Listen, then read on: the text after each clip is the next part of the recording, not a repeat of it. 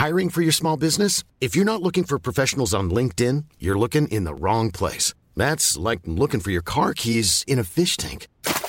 LinkedIn helps you hire professionals you can't find anywhere else, even those who aren't actively searching for a new job but might be open to the perfect role. In a given month, over 70% of LinkedIn users don't even visit other leading job sites. So start looking in the right place. With LinkedIn, you can hire professionals like a professional. Post your free job on linkedin.com slash people today.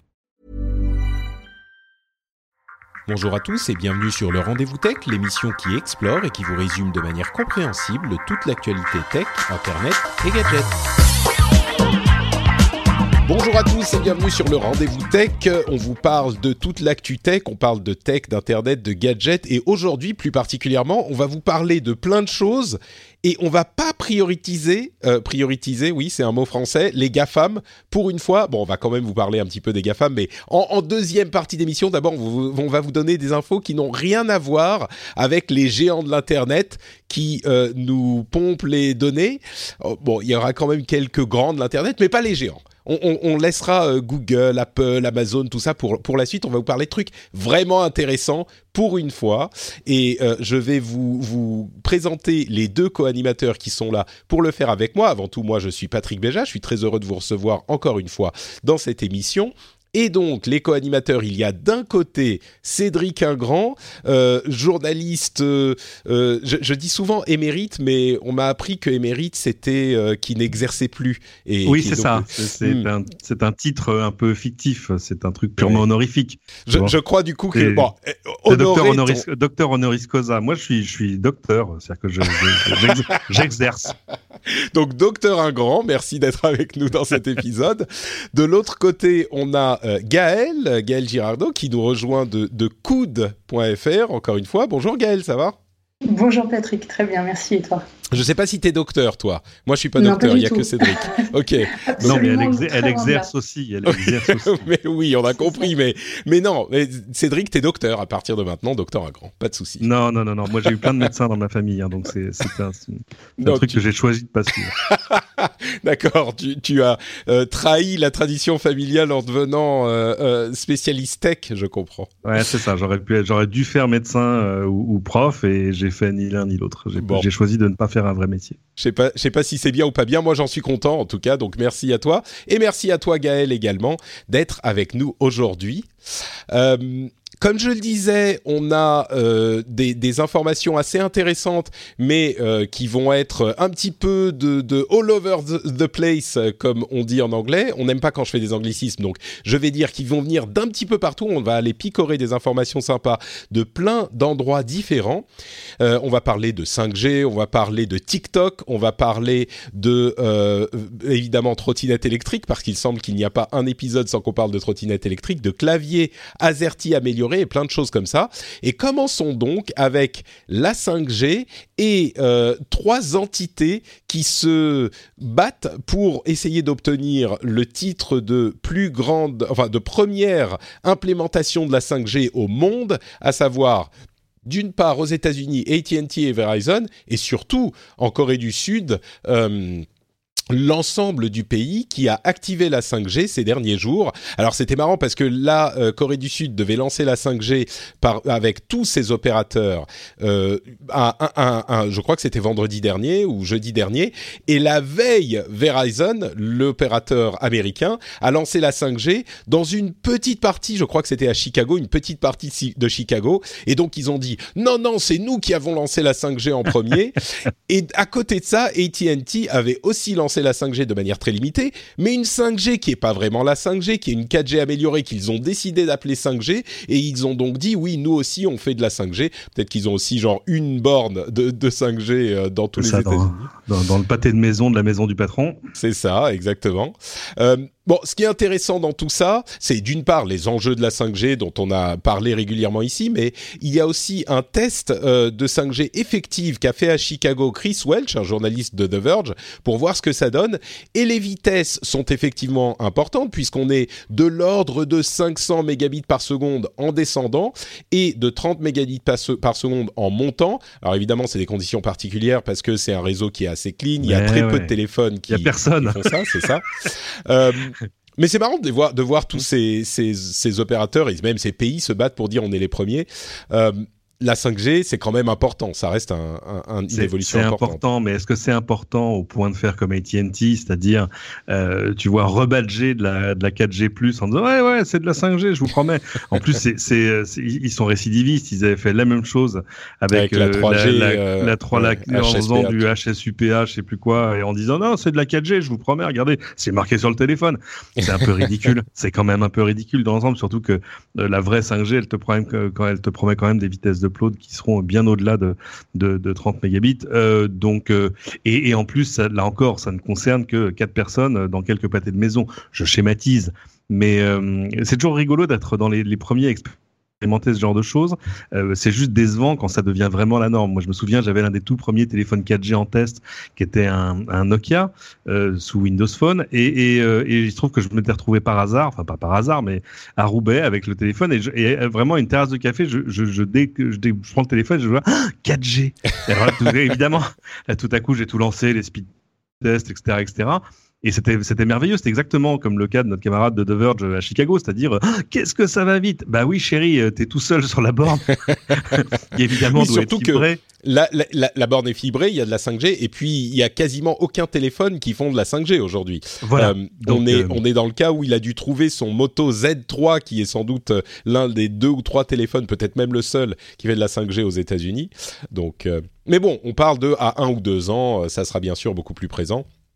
Mais je je sais pas si c'est des... puis c'est pas fait chez nous parce que même chez nous euh, c'est pas une question euh, de technique tu vois c'est c'est euh, la mise aux enchères des, des fréquences de la 5G pour les opérateurs chez nous ce sera cet été et ça peut prendre du temps. On est en train de voir ce qui se passe chez les Allemands où ils en sont. Ils ont dépassé je crois le 150e tour d'enchères.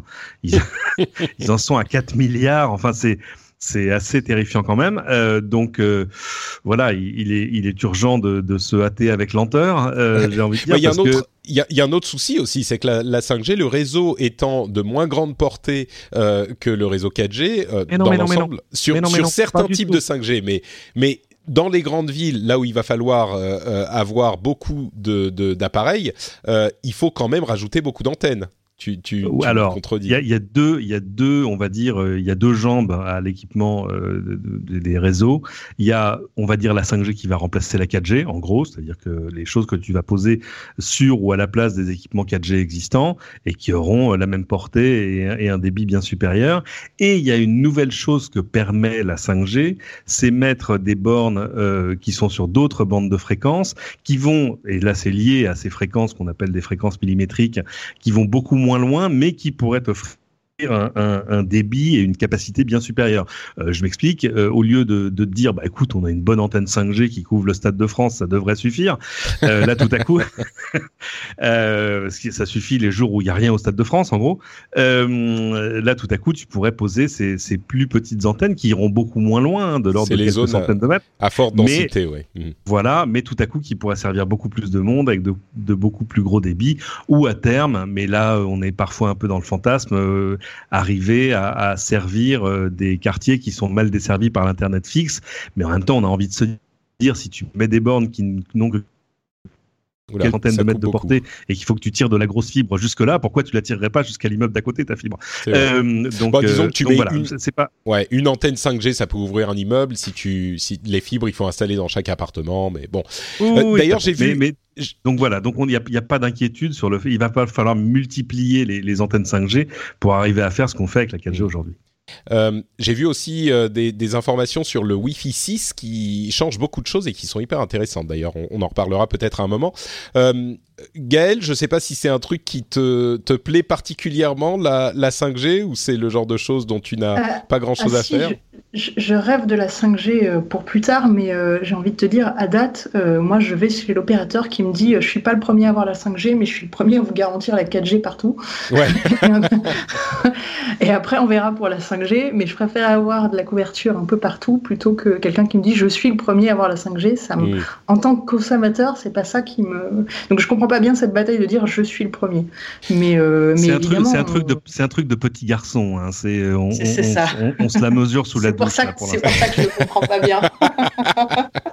c'est vrai qu'en plus, pour, pour la plupart des usages, et sans doute pour un moment, à, moins qu'on en trouve de nouveaux, il y a beaucoup de gens qui parlent de euh, usages avec faible latence, euh, des trucs comme les véhicules autonomes, euh, ce genre de choses, ou peut-être d'autres usages qu'on inventera. Bon, la 5G, ça va pas changer énormément par rapport à la 4G pour l'utilisateur final, si, serait, si ce n'est que dans certains cas, dans des zones à forte densité, ben la 5G marchera mieux que la 4G, mais c'est pas que en passant de 40 mégabits par seconde à 400, ça va changer votre vie quand vous naviguez sur Twitter ou sur le web, quoi. Non.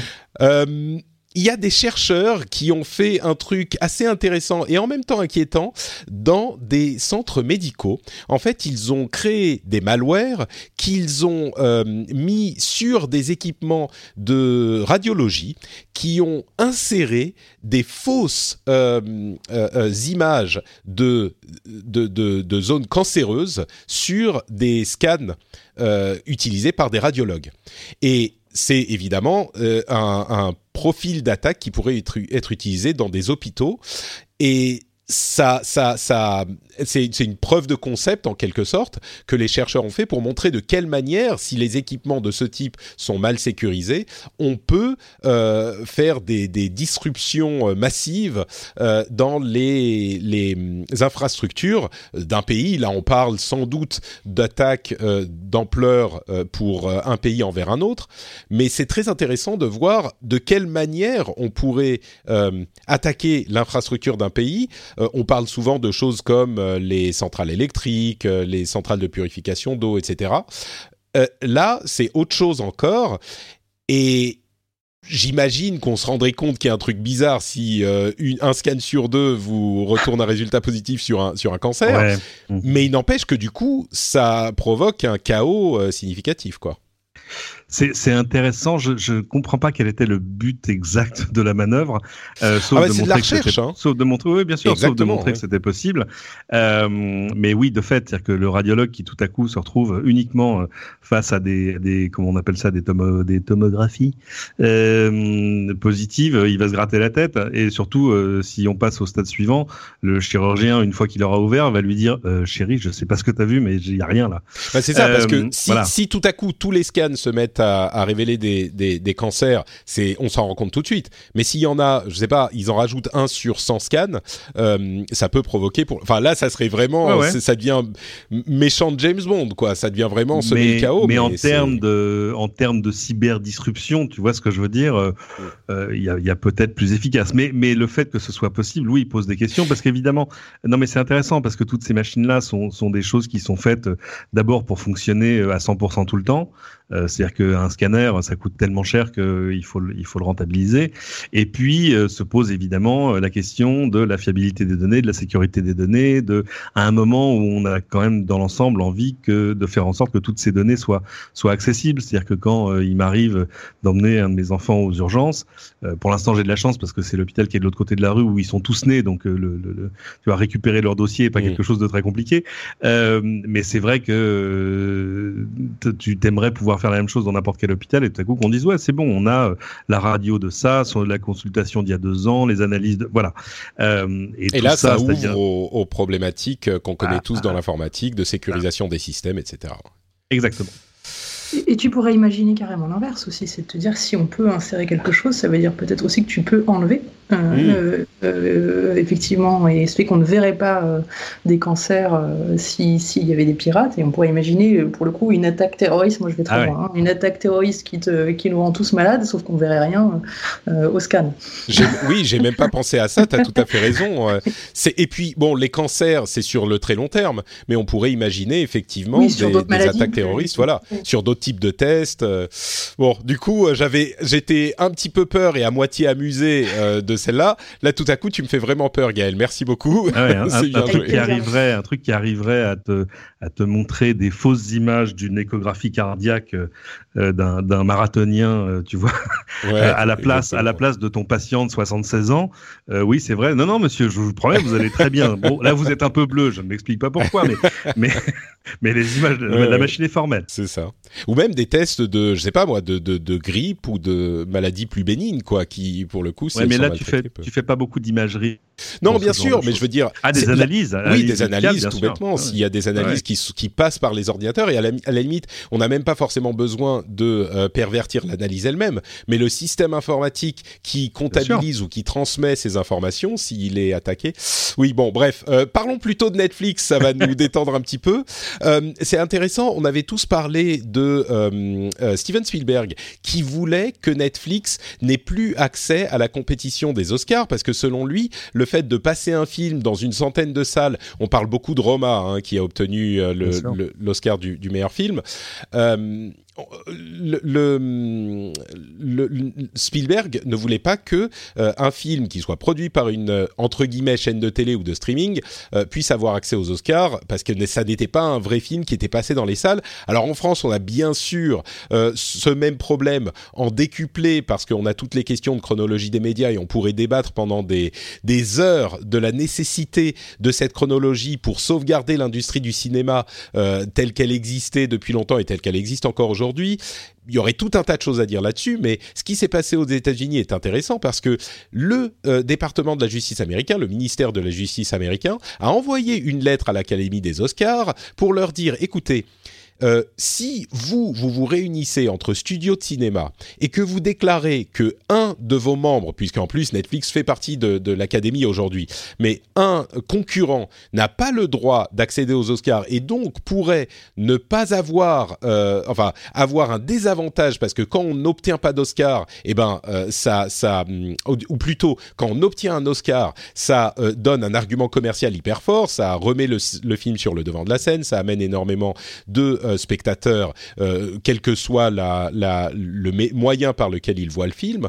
Et donc, si vous conspirez pour euh, exclure un des acteurs de l'industrie de cette euh, organisme ou de ce système de récompense, eh ben c'est illégal. Et donc faites attention à ce que vous décidez. Ils ont une réunion dans quelques semaines. Faites attention à ce que vous décidez parce que si vous excluez Netflix, Netflix a priori c'est illégal.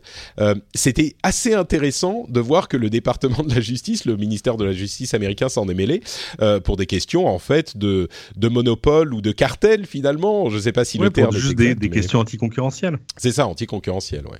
Donc en gros, dans leur esprit, on découpe le, le, le, fait, euh, c'est-à-dire que la sortie en salle est plus euh, consubstantielle de la nature cinématographique d'une œuvre. Voilà, c'est tout. Ce qui est une question dont qu'on se pose beaucoup euh, aujourd'hui. Il faut que le film soit sorti, sorti en salle aux États-Unis aussi, mais ils peuvent le sortir. Il doit être en salle pendant une semaine. Donc ils peuvent le sortir dans une salle, le mettre sur Netflix, genre le lendemain.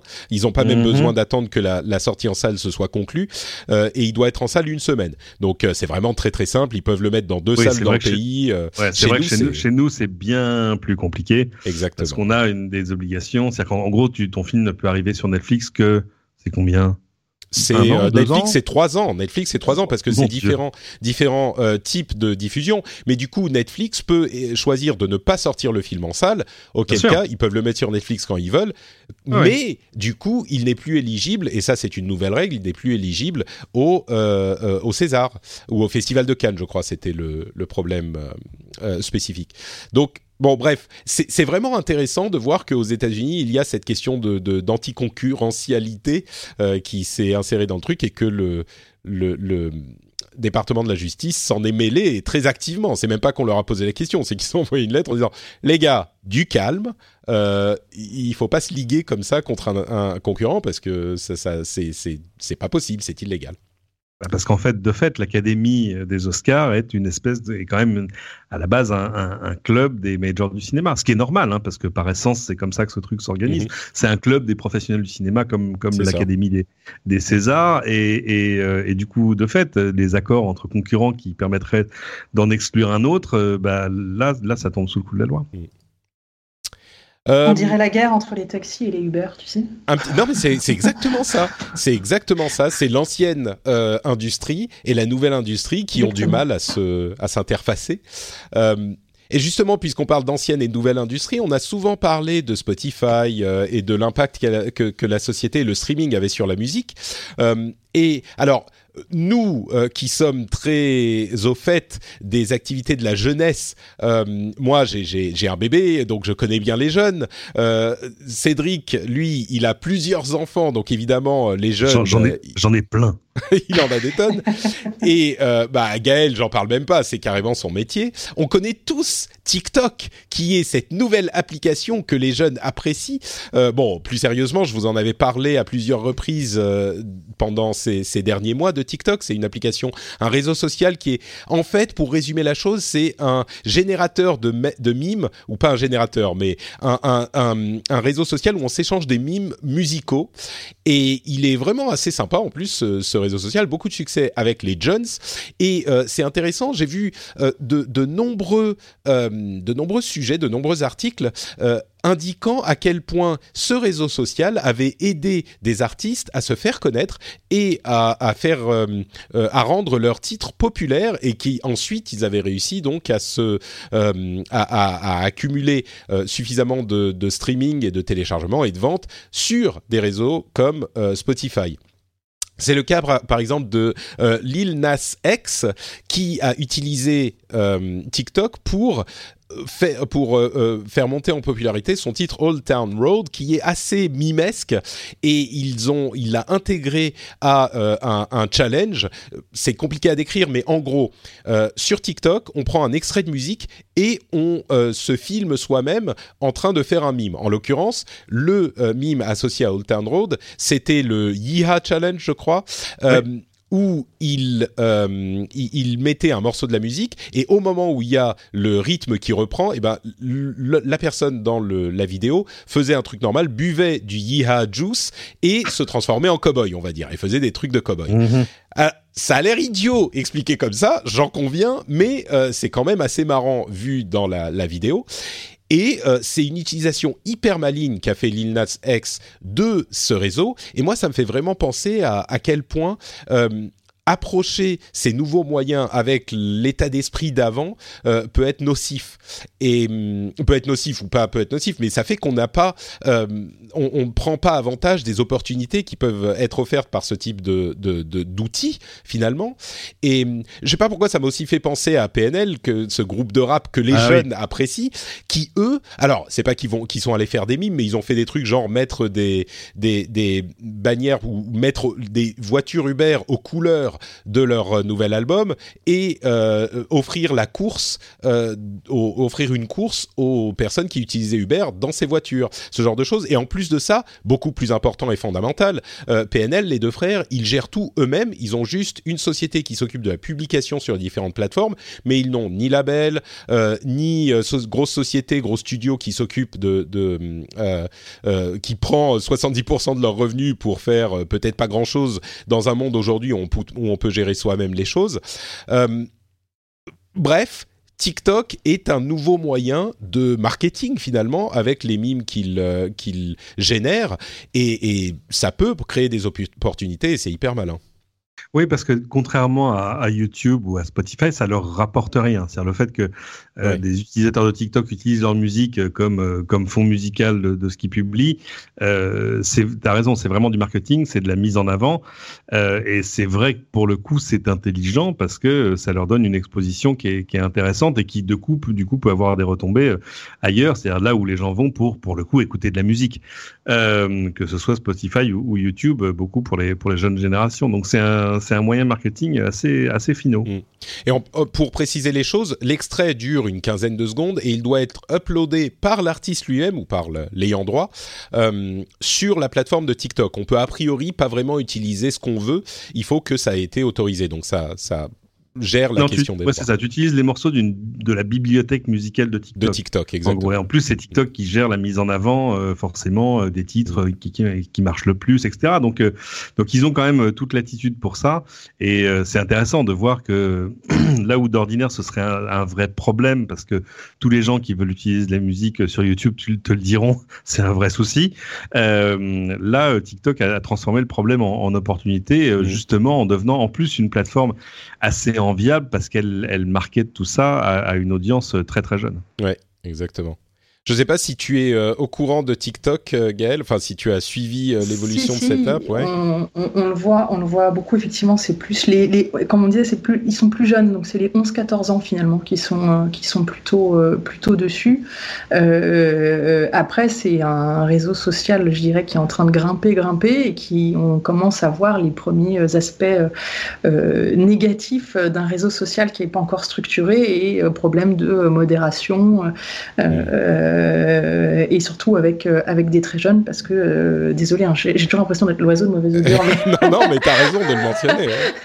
mais effectivement, on le voit, parce que les enseignants le voient aussi d'ailleurs avec les, les, jeunes dans, dans, la cour.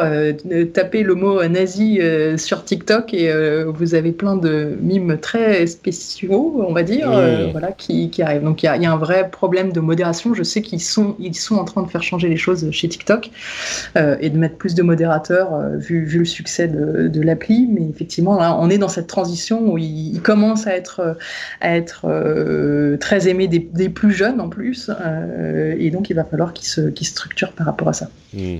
Bon, il va falloir qu'il respecte les, les, les, systèmes mis en place par le, le, la directive du droit d'auteur aussi s'ils veulent continuer à opérer en, Europe. Euh, à propos de modération, Twitter a fait un truc comment, le qualifier euh, un petit peu trollesque euh, envers le gouvernement. Vous savez qu'il y a une loi fake news qui a été votée en décembre, je crois, oui, c'était en décembre, euh, qui nécessite, qui met en place l'obligation pour les réseaux sociaux, en particulier Facebook et Twitter, de donner des informations sur les campagnes de publicité qui ont attrait à des élections. Et évidemment, c'est pour éviter les interférences de gouvernements extérieurs. Et le gouvernement, donc le gouvernement français, a, euh, il y a quelques semaines, euh, voulu faire une campagne de publicité sur Twitter pour encourager les gens au vote dans le... Euh, les élections européennes qui arrivent en, mai. Et c'était pour les encourager à s'inscrire sur les listes électorales. C'était la campagne hashtag oui je vote.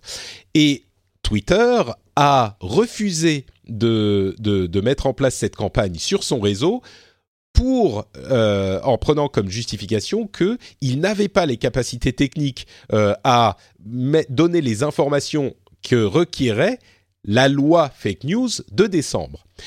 Et on a vu beaucoup de euh, d'articles ou de commentaires disant ha ha ha le gouvernement pris à son propre jeu. Regardez, c'est c'est c'est c'est ce que ça fait de faire des lois liberticides et donc ils se, ils se ils sont bien attrapés. C'est trop drôle. Moi, je trouve, moi j'ai une lecture un petit peu différente de cette histoire. Je trouve que c'est bon Twitter qui a voulu marquer le coup euh, pour euh, justement euh, créer ce genre de sentiment. C'était complètement si fait de manière complètement sciente. C'était sciemment, c'était sciemment, délibéré. Merci Cédric de leur part, je crois. Mais surtout, ça dénote d'une d'une d'un problème sur le réseau Twitter, parce que je crois qu'il est important, au vu de ce qui s'est passé ces dernières années euh, dans, de nombreuses élections, il est important qu'on ait effectivement la possibilité d'avoir les informations sur, dans le cas des euh, campagnes publicitaires relatives à des élections, euh, qu'on ait des, informations toutes bêtes hein, sur l'organisme qui est à l'origine d'une publicité, qui, qui va vous dire tel voter pour tel candidat ou tel candidat a dit ça ou tel euh, problème est la cause de enfin bref toutes les, les tous les, les problématiques qu'on a dans les dans les élections euh, et le fait que Twitter ne alors ensuite on pourrait dire cette loi ne devrait pas exister, mais on retombe dans d'autres problèmes. Le fait que Twitter ait dit ah bah non on peut pas le faire donc euh, on peut pas faire votre euh, mettre en place votre campagne. D'autant plus qu'ils l'ont ont fini par l'accepter, mais après la clôture des inscriptions euh, aux, élections. Donc ça a été, moi je trouve que de, de mon point de vue le le, le, le coupable dans l'histoire c'est pas vraiment le gouvernement, c'est plutôt Twitter. Je sais pas si peut-être que je vais donner la parole à Gaël en premier, plus... en, premier. Euh, parce que Cédric parle beaucoup, donc si on l'arrête pas, il, ne s'arrête pas. Euh, non, non, mais il n'y a pas de souci. Qu'est-ce que tu crois? Dis-moi. Qu'est-ce que tu euh, penses de cette histoire? C'est c'est une, une, loi qui a un effet pervers ou est-ce que c'est Twitter qui a, qui a fait le, le mauvais joueur? Je, vais pas. Je, pense que c'est de la maladresse euh, de la part de Twitter. Euh, je pense que euh, ils ont reçu cette demande qui était une demande d'un organisme politique. Ils se sont même pas posé la question. Ils ont même pas regardé, à mon avis, le contenu. Ils ont juste dit non. Et le temps de des procédures, dans, comme dans tous les grands groupes américains, le temps qu'il y ait quelqu'un qui dise mais attendez, c'est pas ça. Regardez bien le contenu et que ça passe les différents les différents paliers de, de concertation et de validation interne, euh, à mon avis, ils ont, ils ont, c'est comme ça qu'ils ont fait rater le délai. Hmm. Je pense que ça, ça n'est que ça. D'accord, tu vois, tu vois pas le mal euh, partout comme moi, euh, Non, je, pour avoir travaillé dans ce type de grosse boîte, on, voilà, c'est souvent le, il y, a une règle, elle est appliquée sans réfléchir, et après, quand on pose la question, bah, ça met du temps parce que ça tombe pas dans la bonne case. Hmm. Et voilà, j'imagine que c'est ça, ou peut-être que j'espère que c'est ça. Ouais. Cédric, t'es es, d'accord? Moi, je, pense que comme souvent, la, solution la plus réaliste est probablement la plus simple. Euh, c'est-à-dire que tu as une loi qui, a donc, qui donc date de décembre. Je sais même pas y avait pas, euh, si les décrets d'application sont pas parus un peu après. Euh, et du coup, il leur faut du temps pour développer la solution, surtout pour quelque chose qui et rappelons-le, totalement franco-français, donc qui est pas forcément en haut de la pile de leur priorité du moment. Tu vois ce que je veux dire? Leur priorité du moment, c'est par exemple ce qu'ils ont, dévoilé euh, hier sur euh, à partir de dorénavant, tu pourras pas euh, suivre plus de 400 nouvelles personnes par jour. Euh, au lieu de 1000, oui, pour éviter au, les. Au lieu de 1000, pour éviter les, les, spams, les follow unfollow, les bots et, le reste. Bon, je pense que ça, voilà, c'était plus sur le haut de la pile. Euh, ouais, je précise qu'il y a des, des, sociétés comme Facebook notamment qui a euh, d'eux-mêmes, ils ont mis en place ce type d'outils qui permettent d'avoir plus d'informations sur euh, l'origine euh, et, et le, le, client ou, ou, le fournisseur, je sais pas comment on dit dans le cas de, mmh, du réseau social, l'annonceur. L'annonceur, voilà, l'annonceur d'une pub. Mais ça, ils l'ont fait d'eux-mêmes c'est pas. Ah oui, parce qu'eux, ils ont quand même eu Cambridge Analytica, ils ont eu tout ça, donc ils avaient quand même euh, des problèmes locaux à, à, régler de manière plus efficace. Je pense que voilà, Twitter a dit bon bah écoutez très bien, vous mettrez ça dans la pile, et en attendant, on refuse toutes les campagnes politiques parce que on, voilà, on va pas, pas se mettre, on, va pas se mettre en défaut. Euh, du coup, le, le, les coups de colère que j'ai entendus derrière sur mais euh, ils devraient plutôt s'occuper des contenus terroristes, etc. Ouais, c'est bien, mais c'est totalement hors sujet. Et, euh, et puis, il faut rappeler un truc. Hein, un, un, média, il passe les pubs qu'il veut dans l'ensemble. Donc, s'il a des règles, bah, il suit ses règles. Moi, j'ai pas de, je, je comprends la la, la déception. Mais, euh, mais je je pense pas que ce soit une sorte de message un peu, euh, hmm. euh comment dire, un peu passif-agressif euh, envoyé par Twitter au gouvernement français sur vous nous cassez les pieds.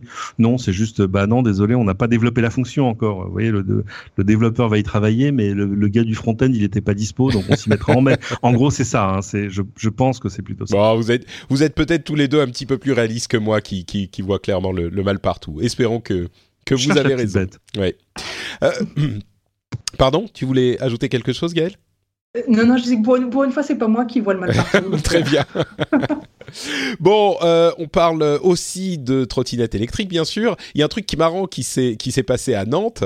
Euh, les, il y a une société de, de trottinettes électriques en, en, free floating, donc qui sont disponibles partout, qui s'appelle Wind, qui a euh, inondé euh, Nantes de trottinettes électriques, eh bien, euh, la ville a confixé, a, a, a confisqué l'ensemble de la flotte, ni une ni deux.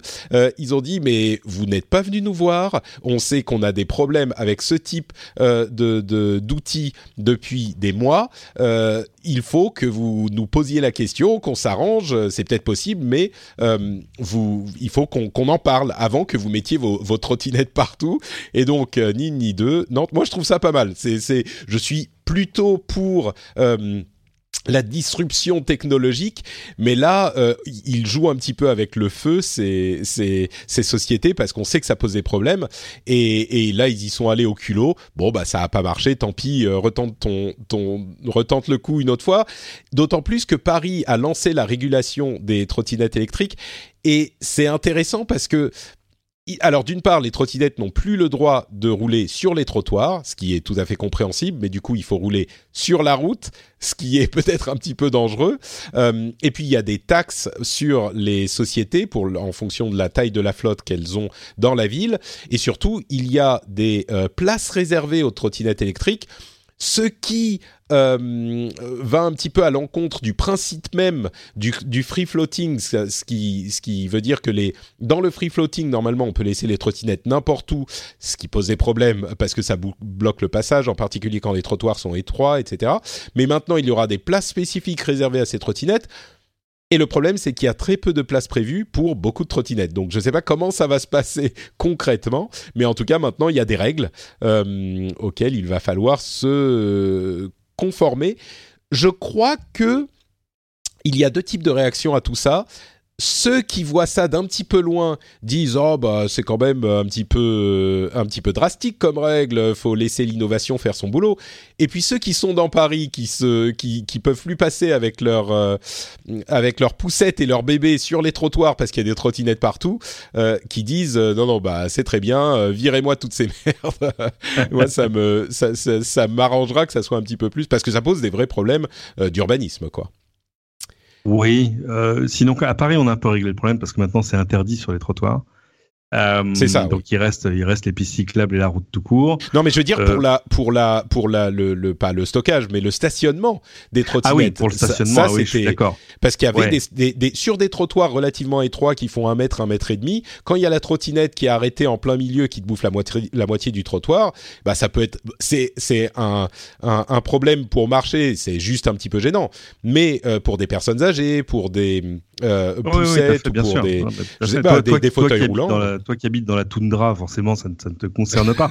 mais, mais, euh, mais nous qui, qui, vivons comme des citadins malheureux, euh, oui, c'est vrai qu'il y a quand même beaucoup de trottinettes partout. Moi, c'est bon, à l'arrêt, c'est vrai que parfois, parce que il faut comprendre en plus comment tout ça est organisé, c'est-à-dire qu'elles sont ramassées la nuit pour être euh, rechargées et puis après mise euh, aux endroits les plus intéressants euh, pour chaque réseau de trottinettes.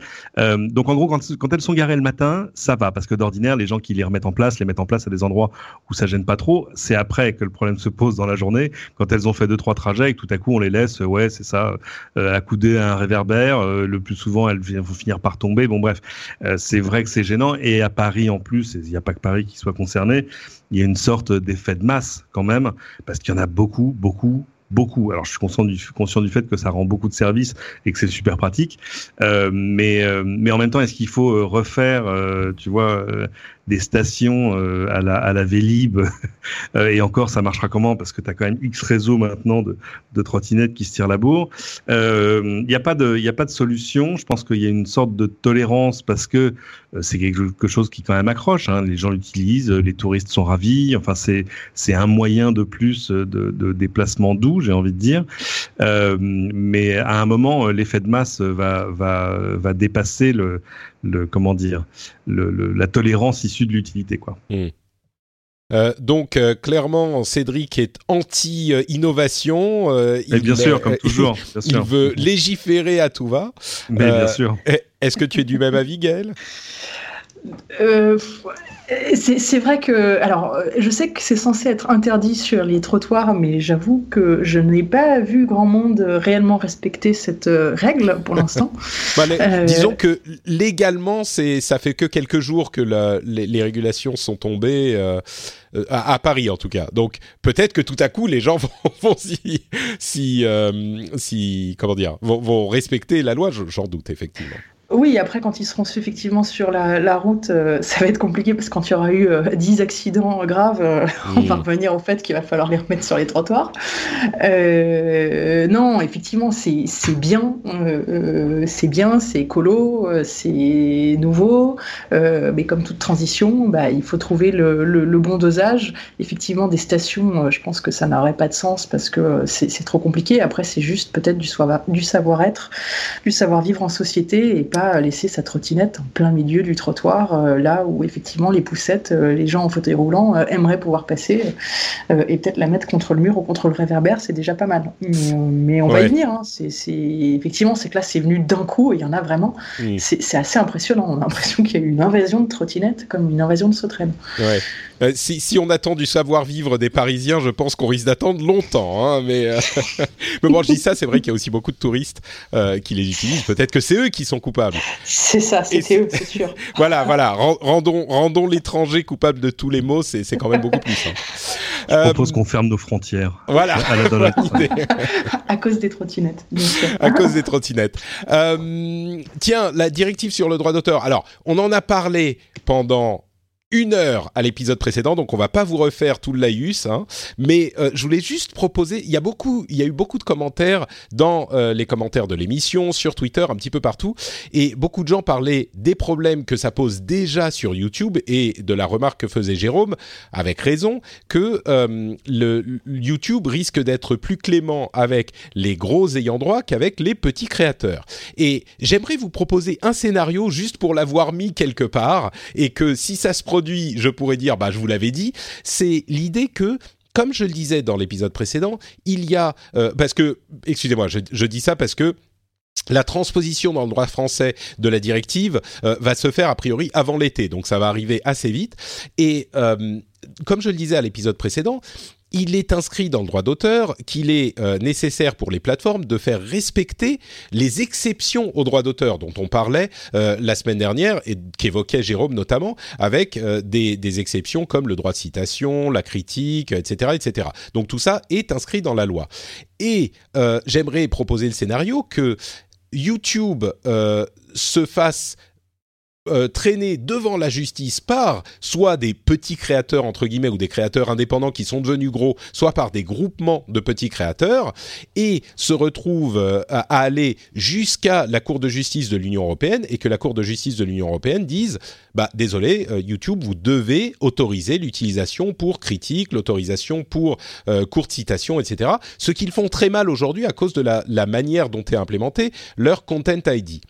Si ça se produit, YouTube pourra ensuite se retourner vers leurs gros ayants droit, comme les euh, maisons de disques, les maisons de, euh, les studios de cinéma, etc., et leur dire bah désolé, on est obligé. Et donc là maintenant, on doit euh, mettre en place un système un petit peu différent qui prend en compte ces problématiques. Et quand vous faites une demande de retrait de monétisation d'un petit créateur, et eh ben si lui il dit que il a, il l'utilise comme critique ou comme citation, eh ben, on, sera plus clément avec ce type de choses.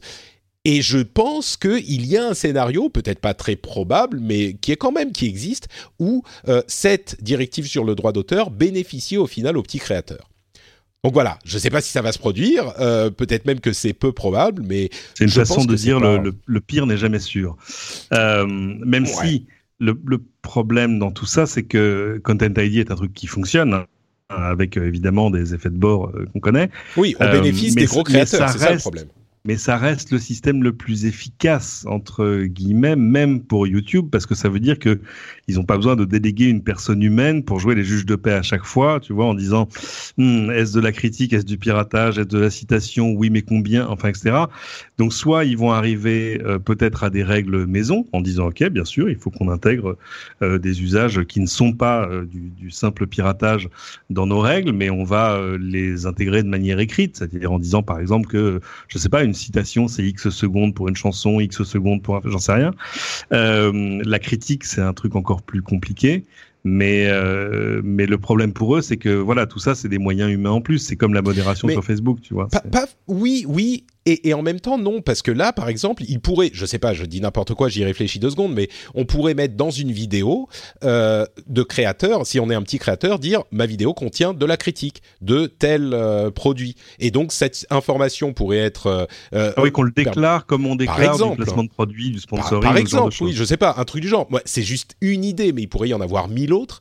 Et, et en gros, ils n'ont aucune euh, raison de penser à résoudre ce problème aujourd'hui, justement parce que leur argent vient des gros créateurs. Et ce que fait aussi dans sa nouvelle version la directive du droit d'auteur, c'est leur donner une euh, raison légale, une inquiétude légale de se euh, préoccuper de ce problème également, en plus du fait de faire respecter le droit d'auteur. Donc, bon, encore une fois, je suis pas non plus complètement naïf. Je sais bien que ça va pas être leur première priorité, mais je me demande s'il n'y a pas un scénario dans lequel pour des raisons de procès qui remontent jusqu'à la Cour de justice, de l'Union européenne, peut-être ça pourrait pas créer quelque chose dans quelques années. J'en sais rien, mais bon, on verra.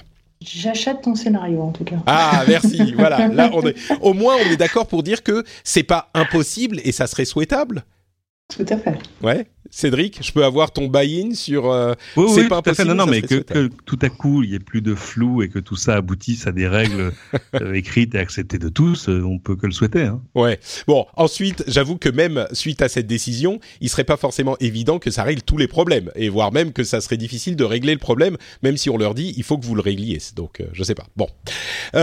tiens, dernière chose, le clavier français. Vous savez qu'on vous en avait parlé il y a quelque temps. Le clavier a été revu par l'AFNOR euh, et il y a une nouvelle norme. Alors une norme n'est pas contraignante, hein, c'est une sorte de recommandation, mais une nouvelle norme pour le clavier AZERTY amélioré euh, qui a quelques changements, ça change pas l'ensemble du clavier. Il y a un autre type de clavier qui s'appelle le clavier Bepo, euh, qui est également possible, mais qui a priori sera euh, pas utilisé autant parce que les gens sont habitués à l'AZERTY maintenant et, c'est compliqué de réapprendre à taper. Mais donc il y a un AZERTY amélioré qui inclut tout un tas de changements, comme par exemple euh, une plus grande facilité d'accès de certaines de certaines lettres ou de certains symboles qui font que le français sera a priori plus adapté, ou en tout cas ces claviers seront plus adaptés au clavier, parce que c'est vrai que euh, ces claviers seront plus adaptés au français, pardon. Euh, c'est vrai que les premiers claviers AZERTY avaient été faits il y a très longtemps et les choses ont évolué depuis. On n'utilise plus nos claviers de la même manière. Euh, il y, a, plein plein de choses. Hein, je vais pas toutes les mentionner, mais la norme est établie. On devrait commencer à avoir Hiring for your small business? If you're not looking for professionals on LinkedIn, you're looking in the wrong place. That's like looking for your car keys in a fish tank. LinkedIn helps you hire professionals you can't find anywhere else, even those who aren't actively searching for a new job but might be open to the perfect role. In a given month, over 70% of LinkedIn users don't even visit other leading job sites. So start looking in the right place. With LinkedIn, you can hire professionals like a professional. Post your free job on linkedin.com slash people today. When you're ready to pop the question, the last thing you want to do is second-guess the ring. At Bluenile.com, you can design a one-of-a-kind ring with the ease and convenience of shopping online. Choose your diamond and setting. When you find the one, you'll get it delivered right to your door. Go to Bluenile.com and use promo code LISTEN to get $50 off your purchase of $500 or more. That's code LISTEN at Bluenile.com for $50 off your purchase. Bluenile.com code LISTEN. Euh, apparaître les claviers euh, bientôt dans le commerce. C'est la norme NF pour nos françaises euh, Z71 300. Donc si ça veut ah bah oui, c'est un travail de l'AFNOR. Bah, euh, moi, j'étais au lancement, hein, c'était il, y a pile une semaine euh, à, l'Assemblée nationale, forcément. Euh, et c'est intéressant, en fait. Vraiment, c'est un truc que j'avais suivi parce que il y a eu des appels à commentaires. Enfin, c'est une espèce de, de norme consensuelle et pas obligatoire, d'ailleurs. Hein. C'est pas, attention. C'est ça, c'est pas une loi, c'est. Non, non, non, c'est pas la définition du maître de l'étalon de Breteuil. Hein c'est pas voilà les constructeurs ils passeront quand ils veulent.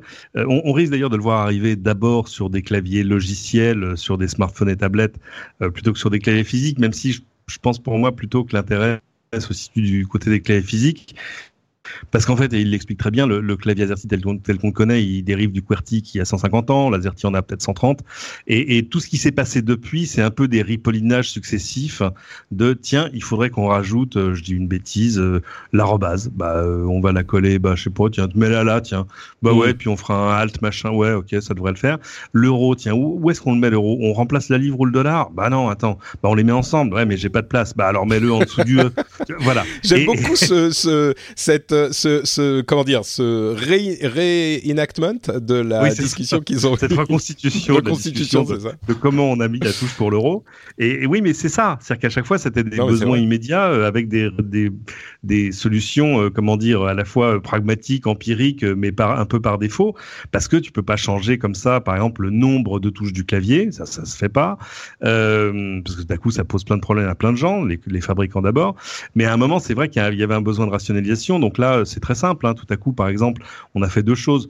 Euh, le, les accents, les, caractères accentués sont maintenant à peu près tous au même endroit. Les caractères qui ont trait au mat, c'est-à-dire les, opérateurs, les signes et le reste, sont dans un sont plutôt à, droite du clavier.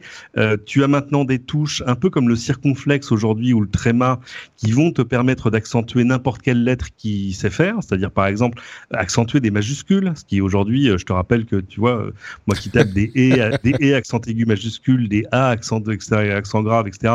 Euh, alt 183, alt 144, alt 128 pour le CCD majuscule. Bon, c'est casse-pied. Euh, donc voilà, tout ça va être simplifié. Moi, j'aime bien aussi les nouvelles, les vraies nouveautés. C'est-à-dire que par exemple, le point ne sera plus une majuscule serait minuscule. Et on a rajouté des choses comme les trois petits points qui ont maintenant leur propre euh, touche, enfin qui est en fait la majuscule d'une autre. Voilà, c'est c'est euh, ça va pas changer la vie au sens que les touches du de l'alphabet elles ne bougent pas, mais le reste est quand même à la fois rationalisé, simplifié et ton clavier sans que tu ailles toucher aux settings de l'ordinateur sur lequel tu es va te permettre de taper des caractères à peu près de toutes les langues européennes. Bon, bah je dis euh, merci l'AFNOR. Voilà. Vive la France. vive la France et vive l'AFNOR. Et donc maintenant, on n'a plus de raison de faire des messages avec des fautes et on peut écrire en français euh, correctement. Ah Au moins, ça. Mais c'est vrai que moi, tu, tu parlais euh, des, des, des majuscules euh, accentuées. Moi, j'en utilise jamais parce que c'est juste pénible. Donc là, on pourra. C'est tout bête, mais. Tu sais que sur Mac, ça se fait très facilement. Hein. Oui, mais moi, je suis sur PC un, faire un axe à sur PC. Oui, non, mais tu sais qu'il y a beaucoup de gens qui me disent. Ça ah, résolu le problème de manière élégante. Ouais. Patrick. Tu vas euh, pouvoir maintenant faire les trois petits points d'un seul coup, c'est bon. Exactement, exactement. non, mais moi, mine de rien, c'est un truc. Euh, bon, je suis clairement un, nerd fini, mais c'est un truc qui, qui me que, que j'attends avec impatience. Moi, j'ai hâte de pouvoir acheter mon clavier euh, AZERTY amélioré bientôt. Bon, en même temps, je veux des claviers de gamer, donc ça va être compliqué. Il faudra que les claviers de gamer soient revus. Logitech va s'y intéresser, j'espère assez vite, mais bon. Logitech, Cherry aussi, nos amis allemands. Enfin, tout ça va vite. Hein. Parce, parce qu'en fait, ça touche pas à la configuration physique du clavier, donc en fait, mm. c'est assez, c'est assez simple. Tu pourrais quasiment juste mettre des stickers. Ouais, non mais attends, tu, tu sais pas quel soin j'apporte à mon à mon PC, des stickers. Tu tu m'as fait un coup au cœur là. Ouf, bon. Euh, écoutez, on va faire une petite pause rapide pour remercier les gens qui soutiennent le rendez-vous tech sur Patreon. Des gens comme Guillaume Morel, Olivier Le Petit, Fred BX, Michel 035 et pas 036, attention, Margot, Rifo et Paul Dwadge. Merci à vous tous et merci à tous ceux qui choisissent, qui choisissent de soutenir le rendez-vous tech sur patreon.com. Vous savez comment ça fonctionne. Hein vous allez sur le site en deux minutes, vous avez décidé je veux soutenir à un niveau, on va dire, de 2 dollars par épisode pour euh, trois 3 épisodes par mois. Et voilà, c'est parti. Et vous pouvez arrêter ça quand vous voulez. Et c'est comme ça que l'émission est financée. Donc, euh, si vous écoutez l'émission, si vous pensez que ça vous fait passer un bon moment, ça vous informe, euh, il y a un vrai travail qui est quand même fait derrière. Et le travail, c'est difficile de le faire quand on n'est pas payé. Et ben, en l'occurrence, vous pouvez faire en sorte que je récupère un petit peu de sous quand même à la fin du mois. Euh, ou beaucoup. Hein, si vous voulez donner beaucoup de sous, n'hésitez pas. Et vous allez sur patreon.com/slash rdvtech. Et d'ailleurs, euh, certains auditeurs ont envoyé des petits messages parce que je me suis dit j'allais tenter, retenter l'expérience des petits messages.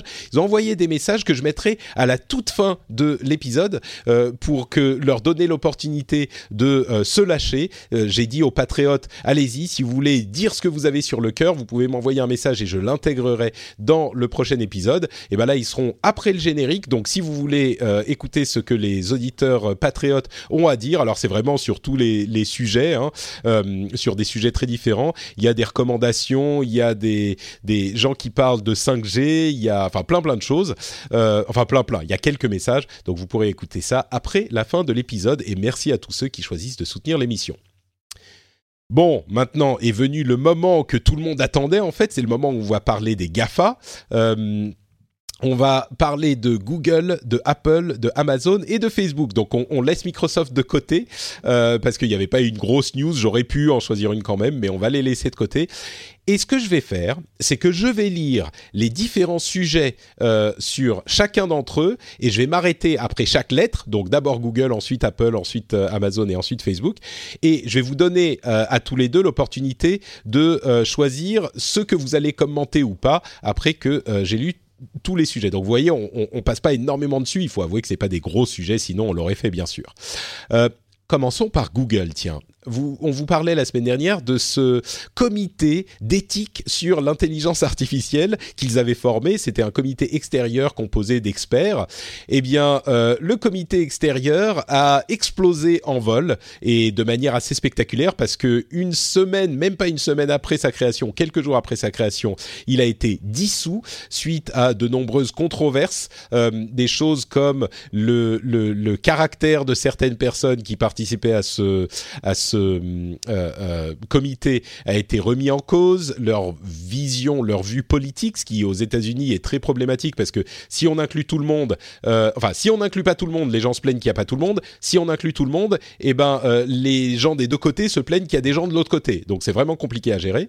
Donc le comité sera donc euh, est dissous et ils vont gérer les choses d'une autre manière. Euh, j'imagine peut-être un petit peu plus en interne, mais c'est frustrant parce que il faut euh, que l'éthique soit intégrée à leur réflexion et de quelque manière qu'ils essayent de le faire, systématiquement, ça pose des problèmes. Bref. Euh, il y a Android Q, la prochaine version d'Android dont la bêta 2 est sortie. La fonctionnalité la plus intéressante, c'est les petites bubbles, les bulles de multitâche. Les bubbles multitasking UI, les interfaces de euh, multitâche euh, en bulle, et eh ben ça crée une petite bulle, donc un petit cercle en gros, que vous pouvez mettre n'importe où sur votre interface quand vous sortez d'une app et euh, quand vous tapez dessus, ça va vous réouvrir une partie de cette app, choisie par le développeur bien sûr, euh, de manière à ce que vous puissiez interagir avec. Donc en fait, c'est des petites bulles, les apps qui sont actives, transformées en petites bulles qui restent sur, votre écran où, où, que vous soyez dans euh, l'OS et vous tapez dessus, ils ont fait une app exemple avec une app de messagerie. Euh, et, et, donc, là, en l'occurrence, vous tapez sur la petite bulle et ça vous rouvre la conversation que vous aviez avec euh, la personne euh, que vous avez choisie, donc pour créer une bulle avec ça. Vous êtes dans l'application de messagerie, de messagerie, vous cliquez, vous tapez sur l'icône euh, créer une bulle, ça vous crée cette petite bulle, ça ferme l'app et euh, vous pouvez donc continuer à interagir où vous soyez dans l'OS. C'est assez malin euh, et ça arrive donc sur la prochaine version d'Android dernière chose, en, dehors du fait que euh, ils ont fermé Google ça y est, c'est terminé, Google n'existe plus.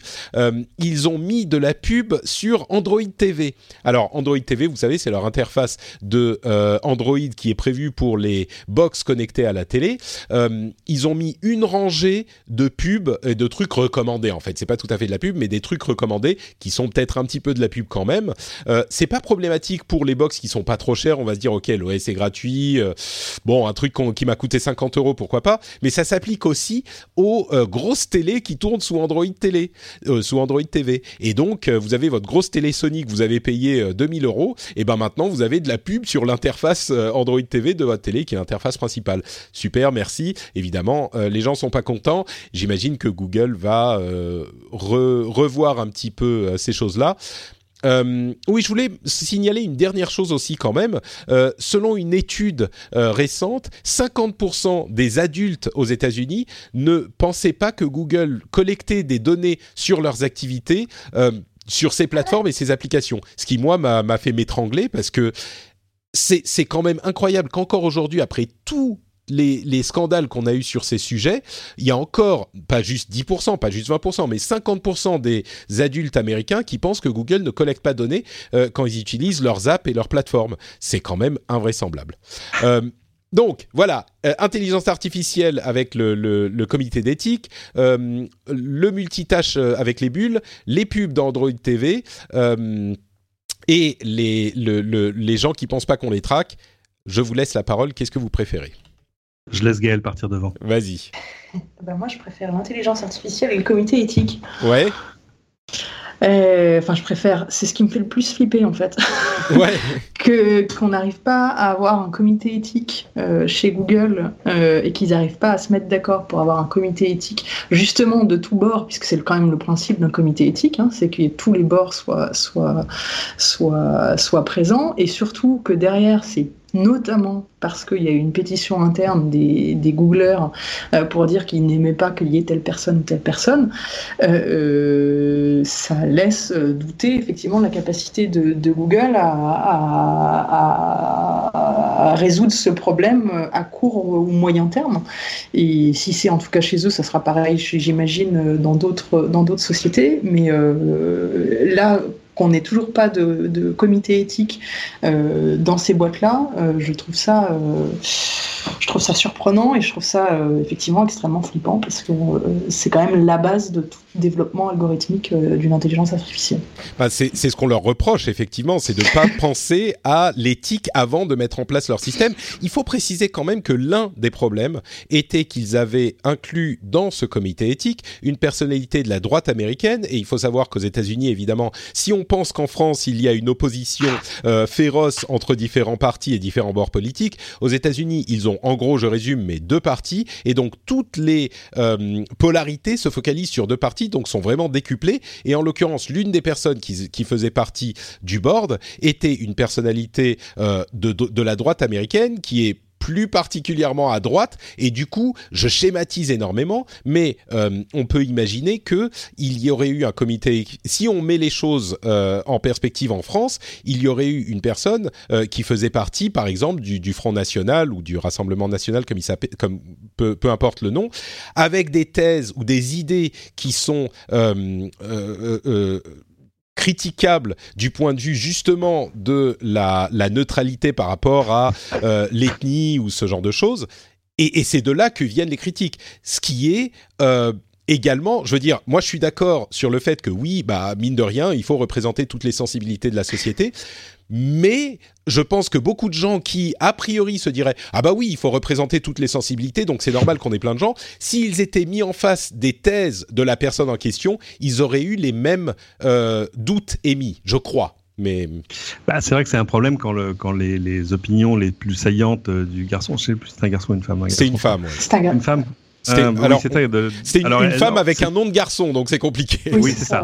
Euh, et, euh, qui justement posait des questions, tu vois, d'éthique sur sur les droits des homosexuels, sur sur ce genre de choses. Et je pense que c'est là que ça a chopé. C'est genre attendez, vous êtes en train de faire un comité d'éthique avec ça, schématiquement. Oui, sauf que ça représente une énorme partie de la comment dire de la population américaine. Tu vois, ça représente leur vue. Donc c'est compliqué aussi de ne pas l'inclure. Ouais, c'est compliqué, mais le, but de ce genre de comité est justement d'éviter de, produire au, bout du, en, bout de route des algorithmes qui euh, qui aient les mêmes biais euh, que que des gens euh, plus ou moins tolérants.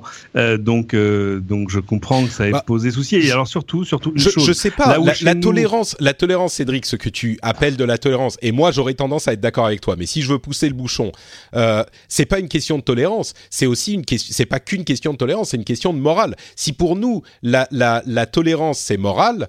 Euh, il y a d'autres personnes qui vont me dire euh, Enfin, on, extrapole énormément parce que ça ne veut pas dire que la personne en question aurait dit il faut absolument mettre un biais anti-homosexuel dans euh, le, truc. C'est ça, peut aller au-delà, mais c'est un comité à la base, hein. donc ça ne veut pas dire qu'effectivement on va prendre, au contraire, on va entendre les thèses de cette personne et c'est important de les connaître pour pouvoir ne serait-ce que les contrer déjà.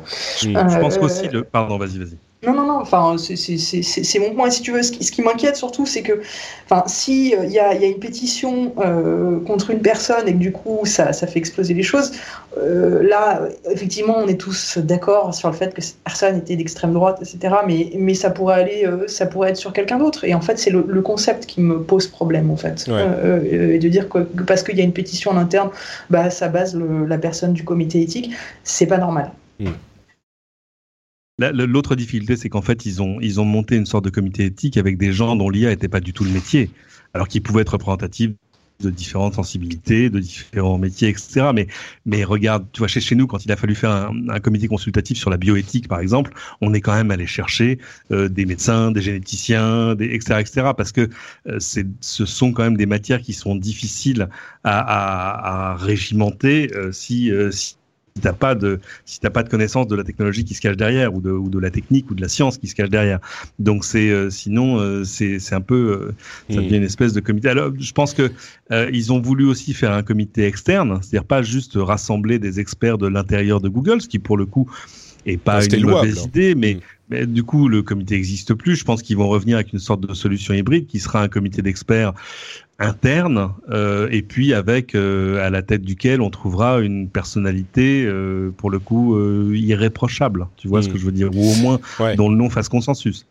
oui, disons que clairement, il y a eu beaucoup d'erreurs. On a parlé de cette personnalité qui était euh, particulièrement euh, controversée mais il y a eu d'autres erreurs. Je crois que il n'est pas incohérent de se dire pour des problèmes comme cela, on va euh, avoir des gens qui sont euh, peut-être avec une, une propension philosophique plus que expertise technique, mais clairement dans ce comité il y avait eu de nombreuses erreurs et celle-ci était l'une d'entre elles.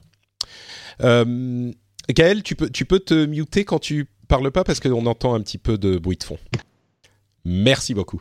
Euh, passons à Apple. Euh, Apple Music a continué à croître à un rythme bien supérieur à celui de Spotify. Alors, ils ont, aux États-Unis en tout cas, atteint euh, visiblement 28 millions d'utilisateurs ce mois de février.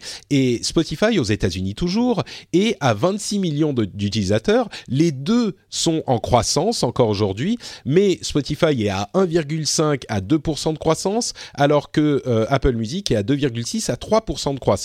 De là à dire que Apple bénéficie du fait qu'ils sont euh, maîtres et juges et partis sur leur plateforme, il y a un pas que je ne franchirai peut-être pas, mais en tout cas ils ont une puissance marketing. je serais bien le seul, c'est sûr. Disons que ils ont une puissance marketing qui est peut-être euh, plus importante que euh, Spotify. Et puis bon, c'est sûr qu'ils sont chez eux sur leur plateforme, mais ils sont aussi disponibles sur d'autres plateformes. Donc bon.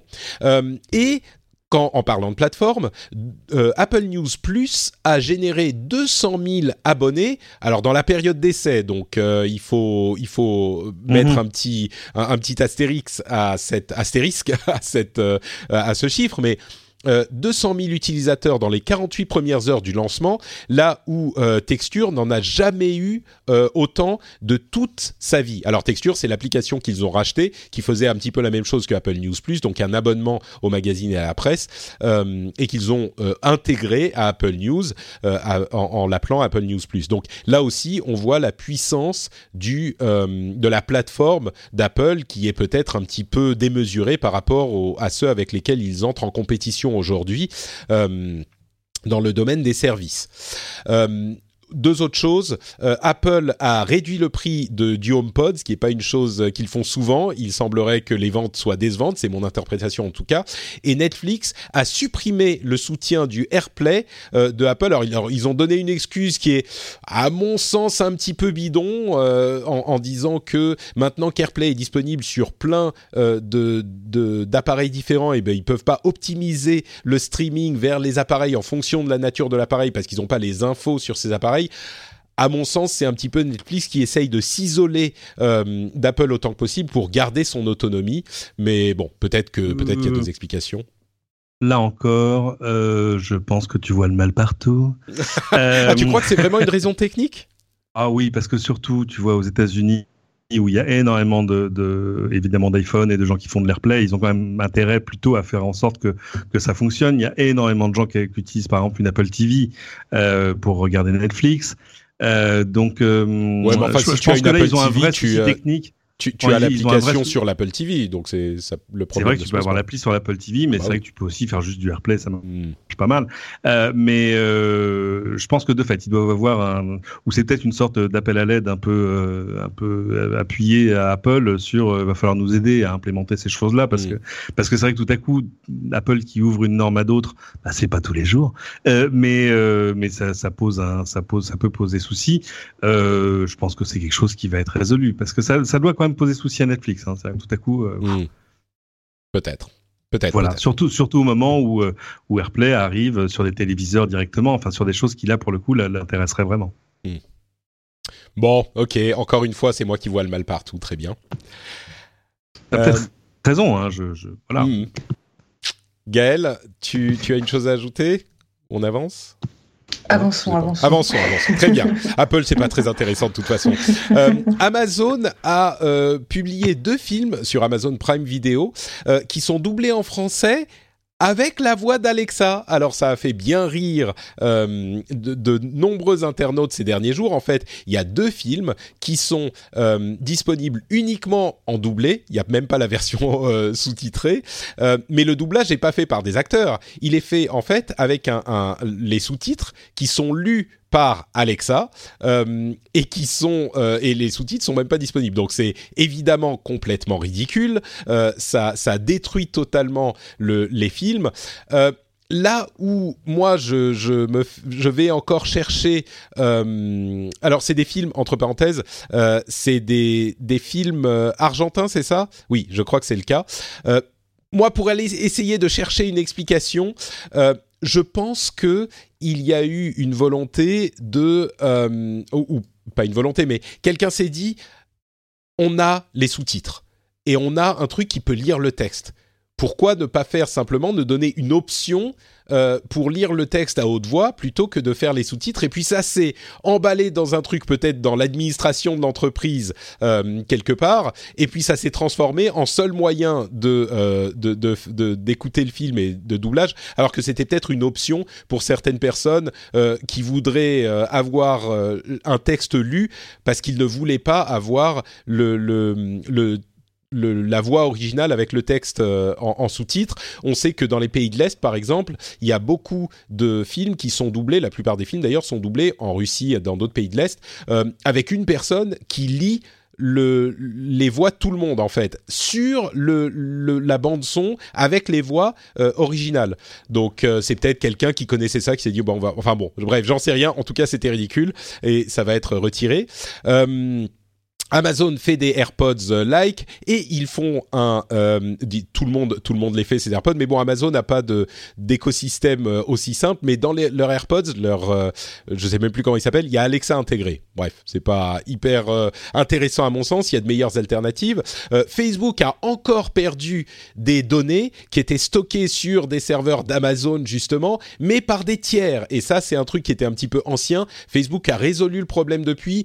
Je crois que c'est pas que Facebook Facebook est pas coupable dans l'histoire. Vous en avez peut-être entendu parler en, lisant euh, ah Facebook a encore perdu des données. Euh, Qu'est-ce que ça veut dire? C'est inacceptable c'est pas qu'ils sont pas coupables, c'est que c'est un problème qui existait il y a longtemps d'accès à ces données, qui a été corrigé depuis et euh, dont on a découvert un autre exemple aujourd'hui. Donc moi, je, limite, je mesure un petit peu la culpabilité de Facebook là-dedans, surtout qu'ils ont déjà corrigé le problème. Et puis enfin, ils ont annoncé récemment que pendant les élections indiennes, ils supprimaient un million de comptes par jour grâce à une intelligence euh, artificielle. Et ils font d'autres choses pour essayer de s'assurer de l'intégrité des élections. Mais un million de comptes par jour alors je sais qu'on parle de l'Inde euh, que c'est un pays euh, qui est particulièrement euh, imposant à de nombreux points de vue. Mais quand on disait euh, tout à l'heure à propos de YouTube euh, ça fait une masse de travail impossible à faire à la main effectivement un million de comptes par jour c'est compliqué à gérer à la main. Je suis sûr qu'il y aura des, des comptes euh, non coupables qui seront euh, pris dans le, le, la tourmente, mais malheureusement, il n'y a pas vraiment d'autre solution, je crois, dans ce cas-là. Donc voilà, j'ai mis Amazon et Facebook en même temps. Je vous laisse la parole. Euh, si Gaëlle est inspirée, elle peut commencer pour euh, respecter l'égalité du, du. Non, j'ai choisi tout à l'heure, donc euh, je laisse. D'accord. sur, sur, sur Facebook, je, moi j'ai du mal à chaque fois, c'est-à-dire que tu vois, c'est, je, je, fais des je fais des papiers pour faire là-dessus, et, et, à chaque fois j'ai du mal à titrer parce que tu dis quoi euh, une faille de plus chez Facebook, enfin tu vois, ou quatrième faille de la semaine, je sais pas. Et, et euh, au bout d'un moment, la lassitude s'installe. Euh, alors là, oui, euh, les données stockées en clair sur les serveurs d'Amazon, euh, c'est des choses de, d'applications tierces, etc. Mais mais en même temps, quand tes données, tu les donnes à Amazon, bah tu les donnes à Amazon. Tu vois ce que je veux dire ah, Pardon, à Facebook, tu les donnes à Facebook. Donc donc ça pose quand même question. Euh, je pense que c'est pas des choses qui vont s'arrêter parce que le système a été un peu euh, vicié dès le début, c'est-à-dire que euh, ils sont ils sont quand même partis sur des impératifs qui n'étaient pas forcément euh, la, la, sécurité absolue de tes données, on va dire ça comme ça. Mmh. Euh, donc il va falloir du pas mal de temps pour qu'ils arrivent à résoudre ces problèmes. En gros, ils ont quand même un gros gros backlog de soucis à réglé. Euh, du coup, euh, c'est l'occasion de se demander euh, quelles données tu as sur Facebook, mais au moins tu peux aller voir quelles données sont là, toutes les télécharger. et, ça, explique aussi, je pense, la lassitude des utilisateurs qui, pour le coup, maintenant sont plus remplacés par les jeunes générations. moi, la maison qui m'emploie, on, a fait toute une série de, de conférences dans des écoles dans toute la France avec des présentateurs de JT, etc., pour parler de l'information, des médias, de tout ça, et de l'éducation aux médias. Et, euh, et le patron de l'info euh, ici, euh, Thierry Tullier, à un moment a posé la question à des gens, à des lycéens, en leur disant où est-ce que vous vous informez? Vous êtes connecté à quoi? Vous lisez quoi? Où est-ce que vous allez? Donc il y a plein de gens qui disent bah, je m'informe sur Instagram. Ok. Euh, non, c'est une source parmi d'autres. Est-ce que vous êtes sur Twitter? Ouais, ouais, absolument. Vous êtes sur Snapchat? Alors, il y a encore des mains qui se lèvent. Vous êtes sur Facebook? Zéro main. Hmm. Ah, donc, euh, on comprend que, que, on comprend de, la, la révolution annoncée euh, de, de, par Mark Zuckerberg, qui en gros voudrait que Facebook devienne WeChat. Euh, et, et, je pense que là aussi, les, les, les problèmes tels qu'ils sont aujourd'hui vont se, vont se régler comme ça. Et il y a quand même beaucoup de gamins qui ne savent même pas qu'Instagram. Ils disent bah non, moi je, vais, je, ne donnerai pas mes données à Facebook, je vais sur Instagram. moi je prends que Instagram et WhatsApp. Oui, exactement. Donc la problématique va être, va être similaire de toute façon euh, sur, euh, sur les données.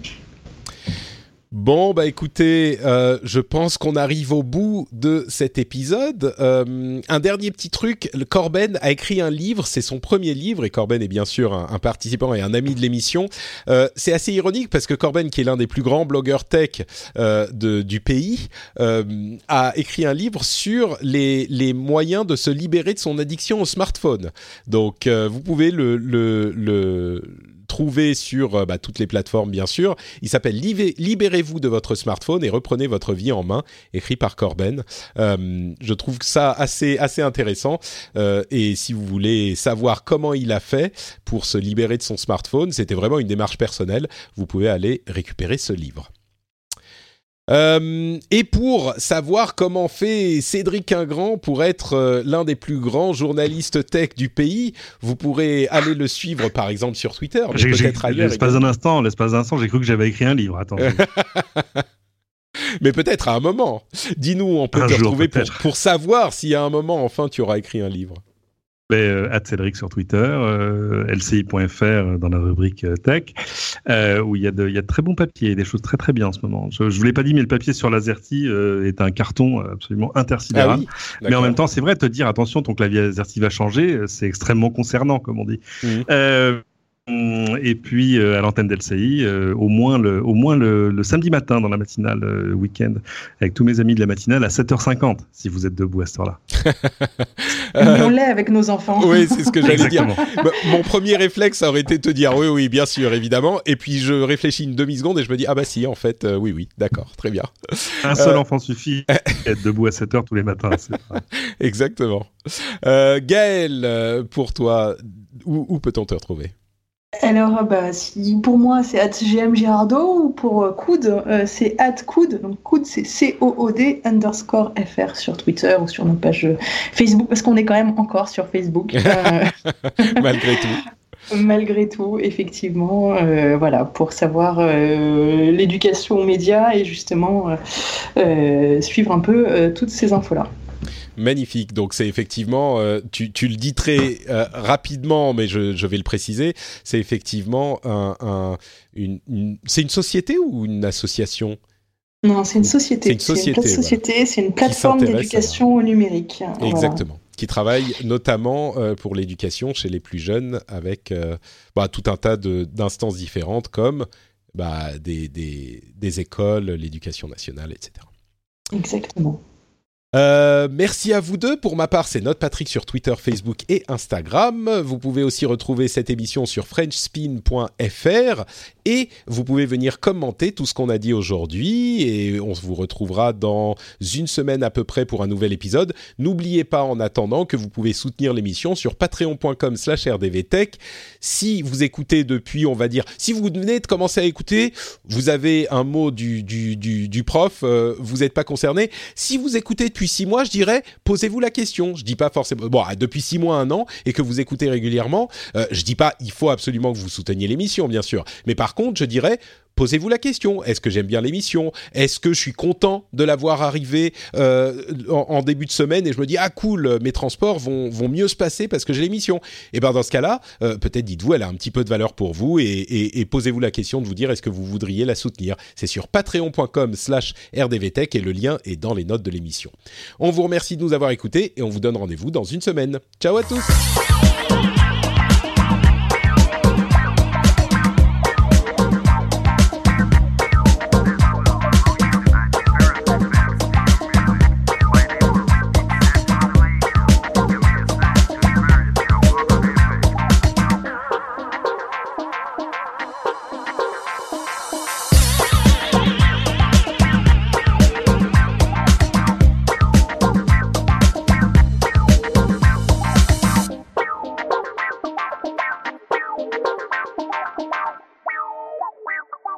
Et donc voilà, comme prévu, les messages des patriotes euh, auxquels j'ai dit il y a quelques jours de ça. Euh, je vais vous proposer de euh, nous parler de ce que vous voulez. Euh, peut-être que vous voulez dire quelque chose sur l'émission. peut-être que vous avez une recommandation. ce que vous voulez, vous pouvez m'envoyer un petit message et je le passerai dans le prochain épisode. Et quatre d'entre eux, Aurélien, Arthur, Gouil et Pascal, ont envoyé des messages que je vous livre maintenant avec quand même mes petits commentaires. alors je fais ça en direct, donc on va voir si ça va, si ça va passer. D'abord, le message d'Aurélien qui nous euh, parle, bah, qui nous donne une recommandation. Bonjour, je m'appelle Aurélien et je voudrais vous parler d'un livre qui s'appelle Les ingénieurs du chaos de Giuliano Dampoli, qui est publié aux éditions Jean-Claude Lattès. C'est un livre qui parle de façon dont la tech, euh, et tout particulièrement les réseaux sociaux et la collecte de données informatisées, euh, permet à des groupes politiques, et notamment des groupes politiques extrémistes, de cibler des messages politiques sur certaines catégories de personnes, afin de gagner des élections. Le livre prend pour exemple le mouvement 5 étoiles en Italie, l'élection de Trump aux États-Unis et le vote du Brexit en Angleterre. C'est vraiment très bien écrit, c'est détaillé, notamment avec une section sur l'utilisation de la communauté des gamers, qui est très intéressante. C'est vraiment un sujet important parce que c'est de la tech qui touche de très près de l'avenir de la politique, et ça, ça a un impact sur nos vies à tous. Bon bah écoutez, allez lire le bouquin si ça vous intéresse, et sinon ça serait peut-être un sujet intéressant pour un débat sur podcast. Allez, ciao alors effectivement, la théorie du chaos, euh, livre qui a l'air hyper intéressant. Je vais peut-être euh, voir si je trouve le temps d'y jeter un petit coup d'œil. Euh, c'est vrai que c'est un sujet qu'on a beaucoup évoqué dans l'émission par le passé et au-delà du fait qu'on sache que c'est important, peut-être que le fait de comprendre la manière dont ça fonctionne un petit peu plus que ce qu'on connaît peut-être un petit peu tous ou euh, certains d'entre nous qui sont plus euh, euh, au fait des détails de ce genre de choses connaissent un petit peu mieux, mais avoir une étude précise et, et j'imagine factuelle de la chose pourrait avoir une vraie valeur pour la compréhension de la manière dont sont gérés tous ces réseaux. Donc ça s'appelle la théorie du chaos. C'est bien ça, hein, je dis pas de bêtises. Attendez, je vais rejouer le, début du, Bonjour, je m'appelle Aurélien et je voudrais vous parler d'un livre qui s'appelle euh. Les ingénieurs du chaos. Ah, les ingénieurs du chaos. Heureusement que j'ai rejoué. Les ingénieurs du chaos, pas la théorie du chaos. Merci Aurélien. On continue avec le message d'Arthur. Bonjour Patrick et bonjour aux auditeurs. Merci Patrick de nous donner l'opportunité de partager quelques pensées à la communauté du Rendez-vous Tech. De mon côté, j'aurais deux choses à dire. La première, c'est que je prends toujours autant de plaisir à écouter l'émission après 5 ans. Ah, je te souhaite donc le meilleur pour les 5 prochaines années, que ce soit en mode artisanat ou start-up. La seconde est finalement plus issue d'une envie d'intervenir à chaque fois que le sujet se présente dans l'émission. Les grosses plateformes abusent-elles de leur position dominante? Apple, par exemple, impose sur son store ses règles et ses contraintes aux développeurs qui bénéficient en retour d'un marché sur lequel vendre leurs produits ou services. Bon, avec une grosse commission, mais jusque-là, ça reste honnête à mes yeux. Le souci, c'est qu'Apple change et se positionne aujourd'hui en tant que fournisseur de services intégrés. De fait, Apple peut concurrencer les fournisseurs historiques de ces dix services par une intégration hardware, software et marketing bien plus avancée. Est-il normal que musique d'Apple soit nativement installée sur un iPhone ou sorte premier d'une recherche App Store? Est-on en situation d'abus? Je ne saurais le dire d'un point de vue juridique, mais j'ai le sentiment que les lignes vont devoir bouger pour conserver un marché sain. Qu'en pensez-vous? Ah, merci Arthur pour ton message. On sent que tu avais écrit ton texte et c'est bien parce que tu t'es tenu à une minute et puis il y avait beaucoup de choses que tu as dit euh, dans cette minute. Euh, J'aime beaucoup la manière dont tu dis les choses. C'est une euh, d'abord tu poses le problème avant qu'Apple n'entre dans ce, ce marché eux-mêmes et c'est vrai que c'est a priori moins problématique Et j'avoue que quand on en a parlé dans l'émission juste maintenant, j'avais ça à l'esprit aussi, ton message à l'esprit aussi, parce que c'est vrai qu'une fois qu'ils sont dans ce domaine, eh ben ils ont toute une force de frappe que n'ont pas ceux avec qui ils rentrent en concurrence. Et c'est le problème qu'a mis en avant Spotify euh, et dont on parlait, je crois, la semaine dernière. Euh, c'est un problème qui est clairement, euh, qui est clairement là la question, vraiment la question, c'est comment le résoudre. Parce qu'on a vu ce problème qui se posait par exemple avec euh, Windows Media Player ou Internet Explorer. Dans Windows il y a euh, plusieurs années de ça et on s'est rendu compte que c'est hyper difficile à résoudre parce que même quand on a intégré la, mosaïque, là, le carrousel pour choisir le navigateur, et eh ben c'est pas ça qui avait eu un impact, c'était l'arrivée de Chrome qui était un meilleur navigateur. Quand on a demandé à Windows de vendre une version sans le euh, Windows Media Player, ils l'ont vendu euh, au même prix que l'autre, que la version normale, donc forcément euh, tout le monde a choisi la version qui intégrait Windows Media Player. C'est c'est pas évident et c'est vrai que ça peut être un problème pour Apple. Euh, j'ai pas non plus la réponse. Je suis un petit peu comme toi, mais la question est importante à poser, je dirais. Euh, donc, euh, bah écoute, c'est bien, on le gardera à l'esprit pour euh, la, suite des discussions. Le message de Gouil maintenant. Salut Patrick, c'est Gouil. Juste un petit message pour te dire merci. Merci pour la qualité de tes émissions que tu nous distilles depuis plus de 10 ans qui accompagne parfaitement les moindres temps morts de nos vies trépidantes. Merci euh, encore d'être euh, toujours fidèle au poste et euh, je te souhaite une bonne continuation et tout plein de projets pour l'avenir. Merci Gouil, c'est très gentil de ta part. J'apprécie euh, beaucoup ce petit message. J'ai dit, vous pouvez dire ce que vous voulez, hein, mais donc euh, voilà, Gouil a choisi de, remercier, euh, de me remercier pour l'émission. Eh bien moi, je, en retour, je remercie tous les auditeurs et surtout tous les patriotes qui permettent à l'émission d'exister. Donc finalement, en fait, ce que Gouil est en train de dire, c'est pas merci à Patrick, c'est merci à vous tous les patriotes qui choisissez de, de, de soutenir l'émission et de faire en sorte qu'elle puisse arriver jusqu'aux oreilles de Gouil et jusqu'à euh, vous tous également. Donc euh, voilà, merci Gouil et merci à vous. Et enfin, Pascal, qui a un petit peu dépassé des, des, limites. J'avais dit euh, une, une minute le message, lui c'est un message de presque, presque 4 minutes l'ironie dans tout ça, c'est que Pascal est prof. Donc, euh, bon, je vous laisse apprécier euh, la manière dont il reçoit un traitement de faveur de ma part, comme je lui disais en réponse à son message. Euh, en général, je vous demanderai quand même de vous limiter à la minute, mais bon, allez, c'est la première. Pascal, voilà son message. Bonjour Patrick, bonjour les Patreons, bonjour l'ensemble des auditeurs et co-animateurs. C'est un réel plaisir de pouvoir euh, communiquer avec vous euh, par euh, médias interposés et plus particulièrement sur un sujet qui me tient à cœur qui sont les smart cities. Alors je me présente, je suis je m'appelle Pascal Simons, je suis architecte urbaniste de formation à la base. Je suis actuellement professeur à l'université de Mons en Belgique et je suis, euh, attention, c'est un gros mot, expert en euh, smart cities, ville intelligente. Dans ce contexte-là, en fait, j'aurais aimé euh, soulever la, la, la, question de la smart cities, mais plus généralement en fait de la 5G dans l'histoire de l'émission Rendez-vous Tech. En effet, comme tu le dis toi-même, Patrick, euh, la question de la tech a fortement évolué euh, en dix ans. Euh, je me souviens des émissions de début où on parlait de l'arrivée du dernier Samsung et la compétition avec les iPhones, ou encore la bataille en hardware entre Mac et PC.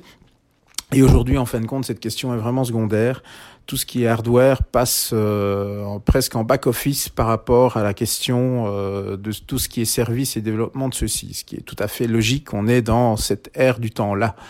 Toutefois, euh, je voulais rappeler ou signaler que la 5G, même si euh, on s'en accommode euh, assez facilement et on s'imagine que ça va être la continuité de la 4G et des autres systèmes de, de téléphonie mobile, va profondément modifier en fin de compte nos usages à l'échelle de la ville.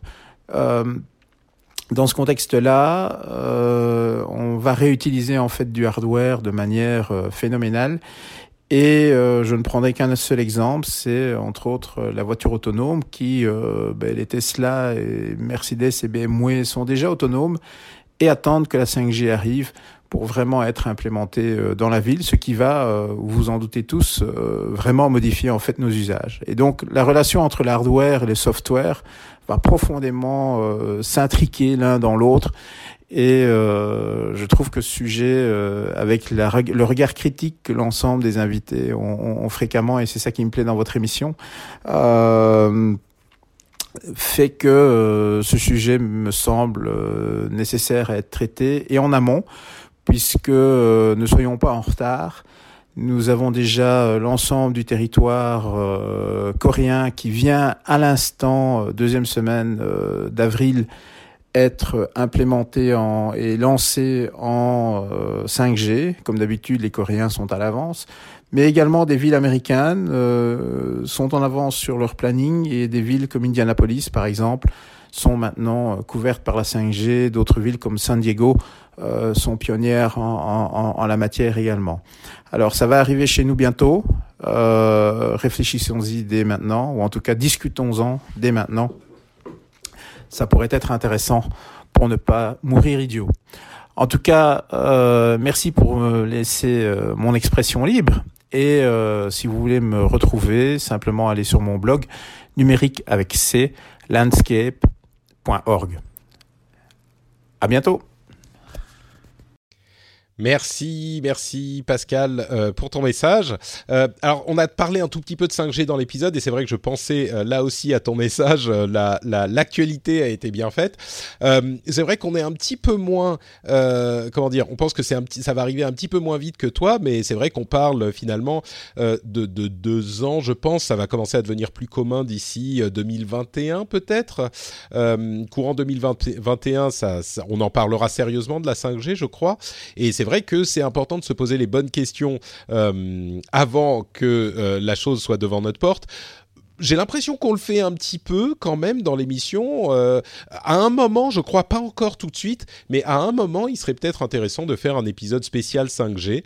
Euh, ça serait une question euh, intéressante à traiter pour vraiment comprendre évidemment la technologie, mais aussi les implications. Et, et sur ce point, je crois qu'on est encore un petit peu trop dans la spéculation avec les applications qu'on imagine, et souvent l'imagination ne, ne correspond pas à ce qui se produit vraiment. Donc je me demande si c'est pas encore un petit peu tôt pour cette question des applications. La technologie, bien sûr, elle est, est maintenant dans le dur, mais euh, mais bon, c'est effectivement euh, une chose à garder à l'esprit. Là encore, euh, il faut savoir que ça va pas juste être une technologie, mais que ça va avoir, ça va avoir des conséquences sur les usages.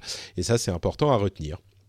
Donc voilà, merci aux patriotes qui ont choisi d'envoyer des petits messages. Peut-être que je referai un, truc du genre, un une demande de ce genre-là à l'avenir. Je trouve que moi, ça m'a paru bien sympathique de, de, parler avec vous euh, comme ça et puis d'écouter les messages et d'y répondre en direct. Peut-être qu'on fera un truc comme ça. Euh, si c'est le cas, c'est évidemment sur Patreon que je mets un message euh, qui s'adresse aux, aux, patriotes pour leur proposer de m'envoyer les fichiers. Donc, pas la peine de me les envoyer par d'autres biais. Hein. C'est vraiment, je veux garder les choses en ordre. chaque chose est à sa place. Je suis très Marie Kondoyen dans ce dans ce, ce type de euh, d'organisation parce que sinon je m'y retrouve plus. Donc euh, faisons ça de cette manière. Euh, si ça vous a plu, si vous avez des choses à dire, bien sûr, vous pouvez mettre des commentaires sur le l'article bah, Patreon ou autre de ou dans le sur le blog hein, frenchspin.fr de cet épisode. Et puis bah on continuera à penser à la manière dont on peut continuer à interagir. Je pense qu'il y a encore des choses à faire et des choses très sympathiques. Merci à vous tous d'avoir écouté l'épisode et on se retrouve donc très très vite. Ciao à tous. Imagine the softest sheets you've ever felt. Now imagine them getting even softer over time. That's what you'll feel with Bowl and Branch's organic cotton sheets. In a recent customer survey, 96% replied that Bowl and Branch sheets get softer with every wash. Start getting your best night's sleep in these sheets that get softer and softer for years to come. Try their sheets with a 30-night guarantee. Plus, get 15% off your first order at bowlandbranch.com. Code BUTTERY. Exclusions apply. See site for details. Hi, I'm Daniel, founder of Pretty Litter. Did you know cats tend to hide symptoms of sickness and pain? I learned this the hard way after losing my cat, Gingy. So I created Pretty Litter, a health monitoring litter that helps detect early signs of illness by changing colors, saving you money and potentially your cat's life. Pretty Litter is veterinarian developed, and it's the easiest way to keep tabs on your fur baby's health right at home. Go to prettylitter.com and use code ACAST for 20% off your first order and a free cat toy. Terms and conditions apply. See site for details.